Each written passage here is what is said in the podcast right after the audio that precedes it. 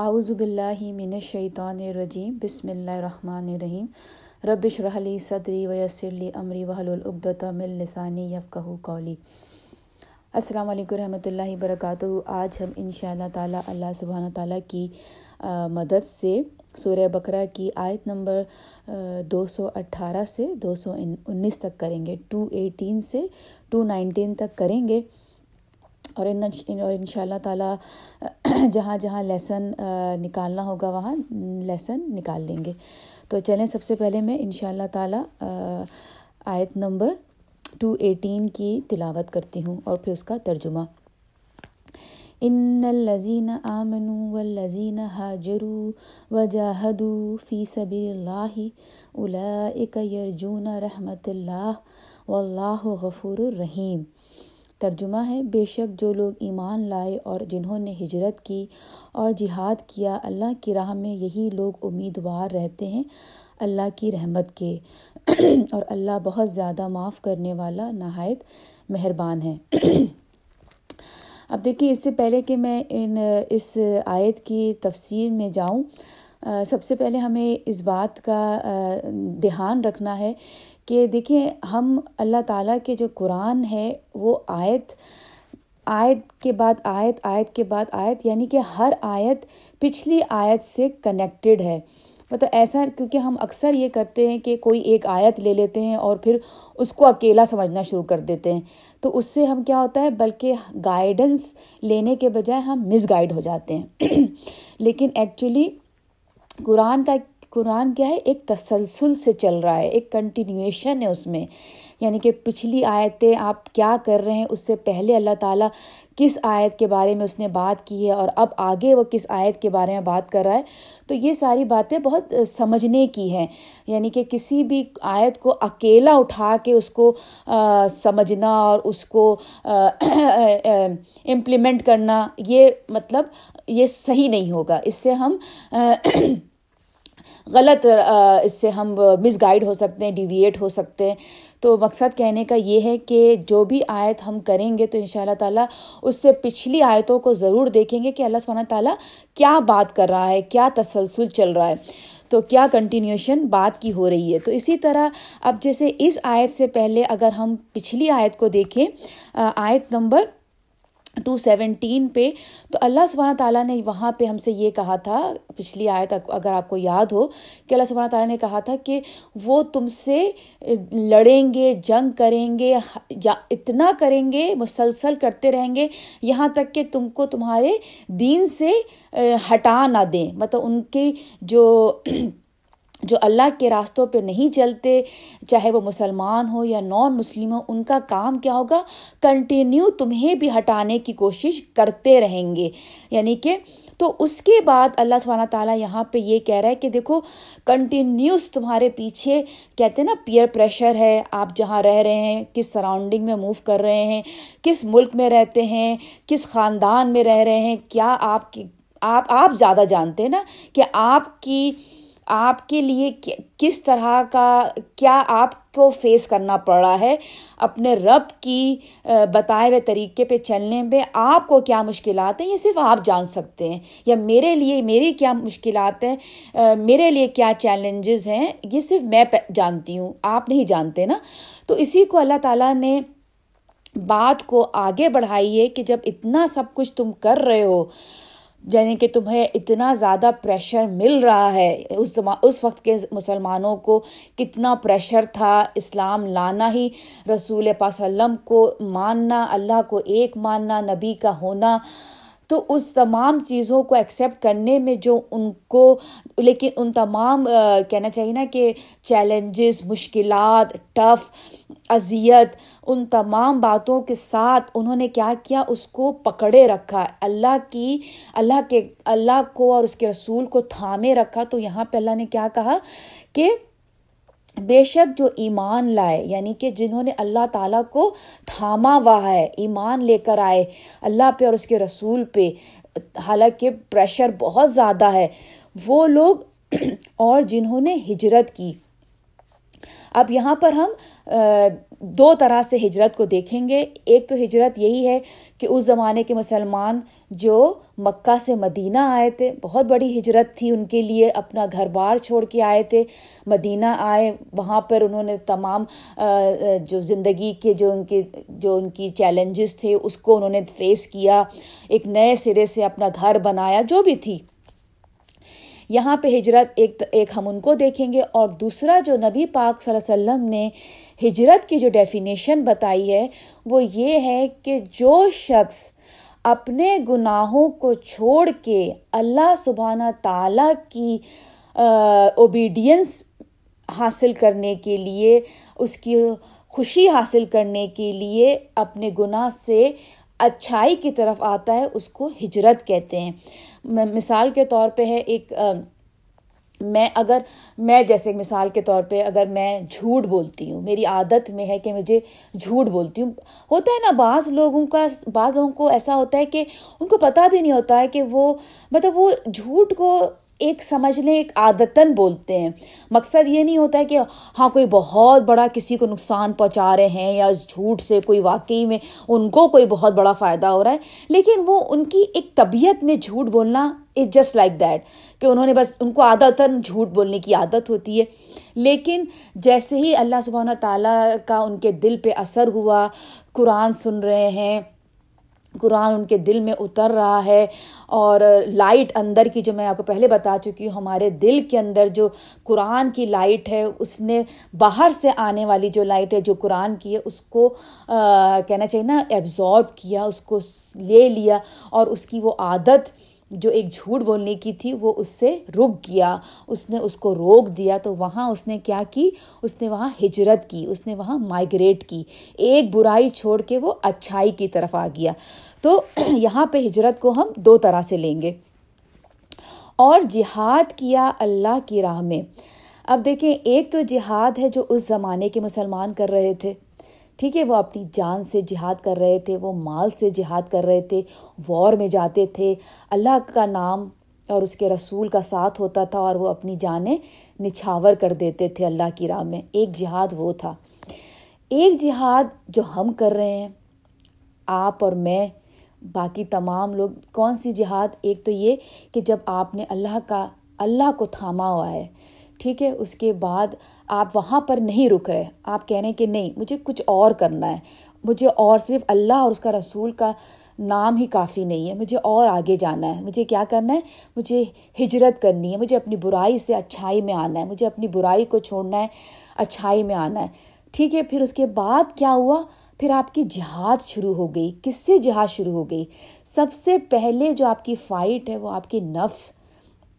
آپ کوئی بھی چیز جو آپ کرتے آ رہے ہوں، اس کو آپ جب چھوڑتے ہیں نا، صرف اور صرف اللہ کے لیے کہ اللہ کو یہ چیز ناپسند ہے، میں چھوڑ رہی ہوں یا میں چھوڑا ہوں، تو آپ یقین کیجیے ایوری ڈے ایوری ڈے آپ کی فائٹ خود اپنی نفس سے ہوگی اور پھر اس کے بعد کس سے ہوگی آپ کی فائٹ آپ کے ارد گرد کے لوگوں سے ہوگی۔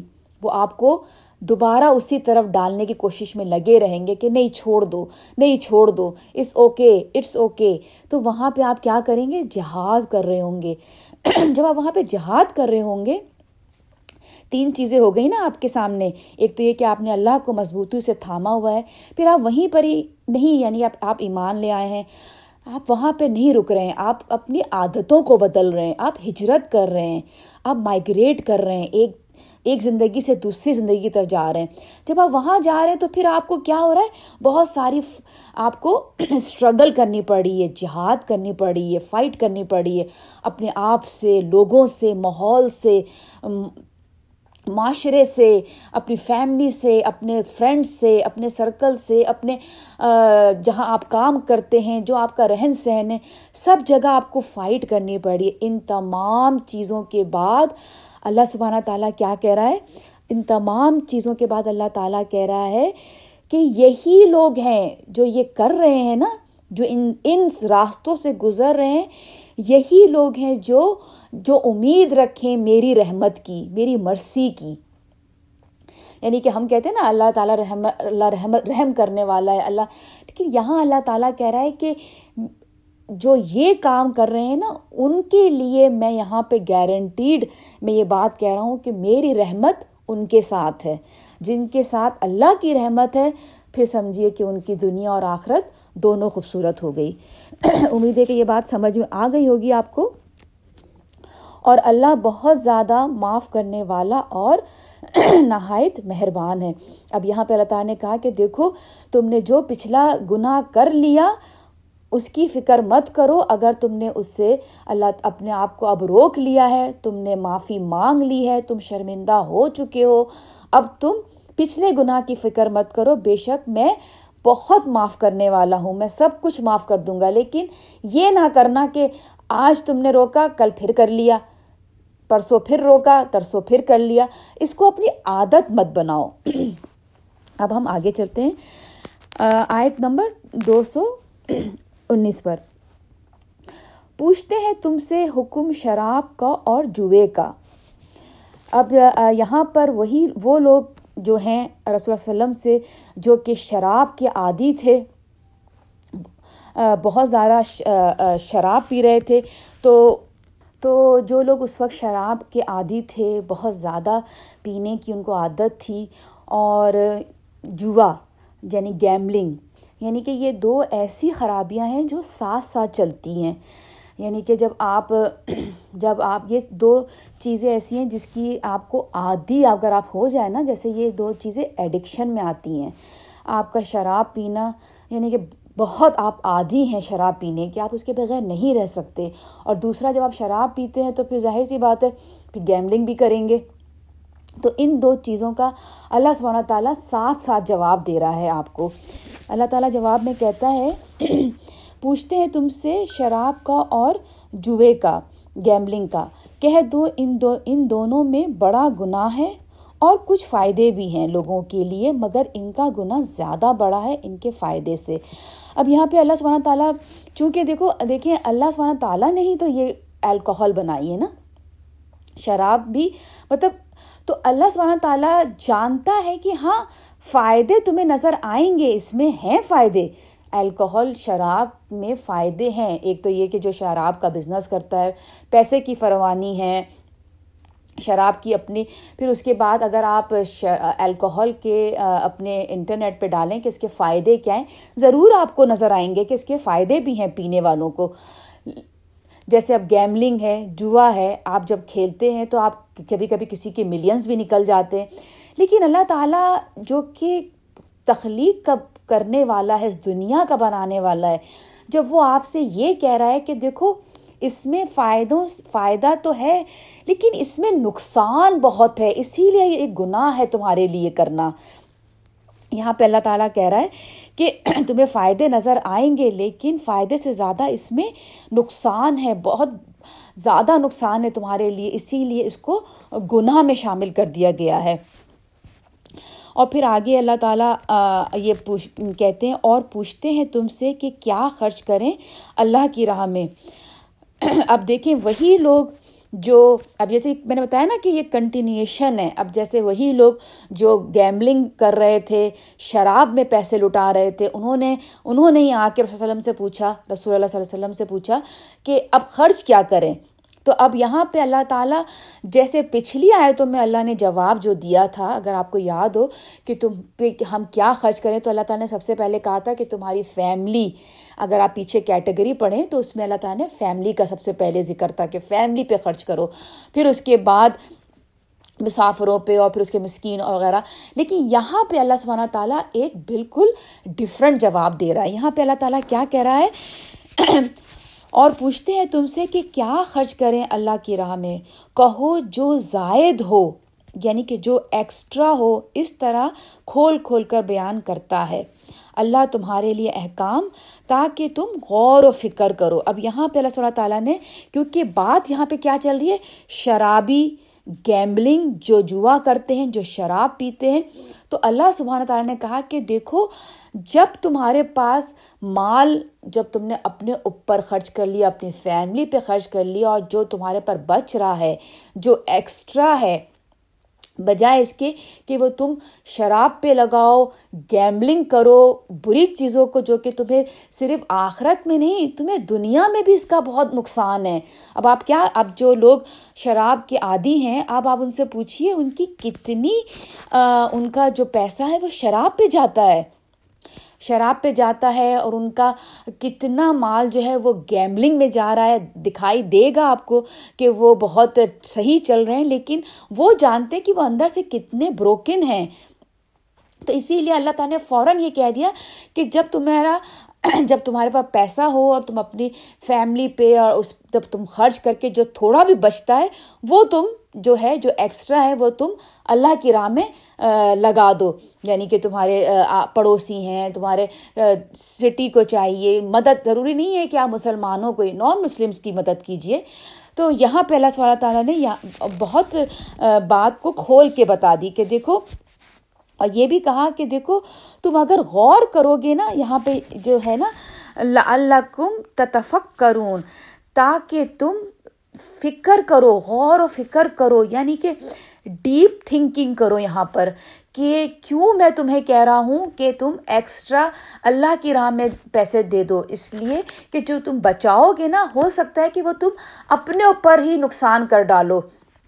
کیونکہ میں نے تمہیں پہلے ہی بتا دیا ہے کہ شراب اور جوا، شراب الکحل اور گیملنگ تمہارے لیے دنیا اور آخرت دونوں کے لیے بربادی ہے۔ دنیا میں بھی برباد رہو گے اور آخرت میں بھی تم اس کی وجہ سے برباد رہو گے تو چلیں، یہیں پر ہی میں اپنی تفسیر ختم کرتی ہوں۔ جو کچھ بھی غلط کہا وہ میری طرف سے تھا اور جو کچھ بھی ٹھیک تھا وہ اللہ سبحانہ تعالیٰ کی طرف سے تھا۔ امید ہے کہ یہ آیتیں آپ کو سمجھ میں آ گئی ہوں گی۔ دعاؤں میں یاد رکھیے گا۔ آپ بھی میری دعاؤں میں شامل رہتے ہیں۔ السلام علیکم رحمۃ اللہ وبرکاتہ۔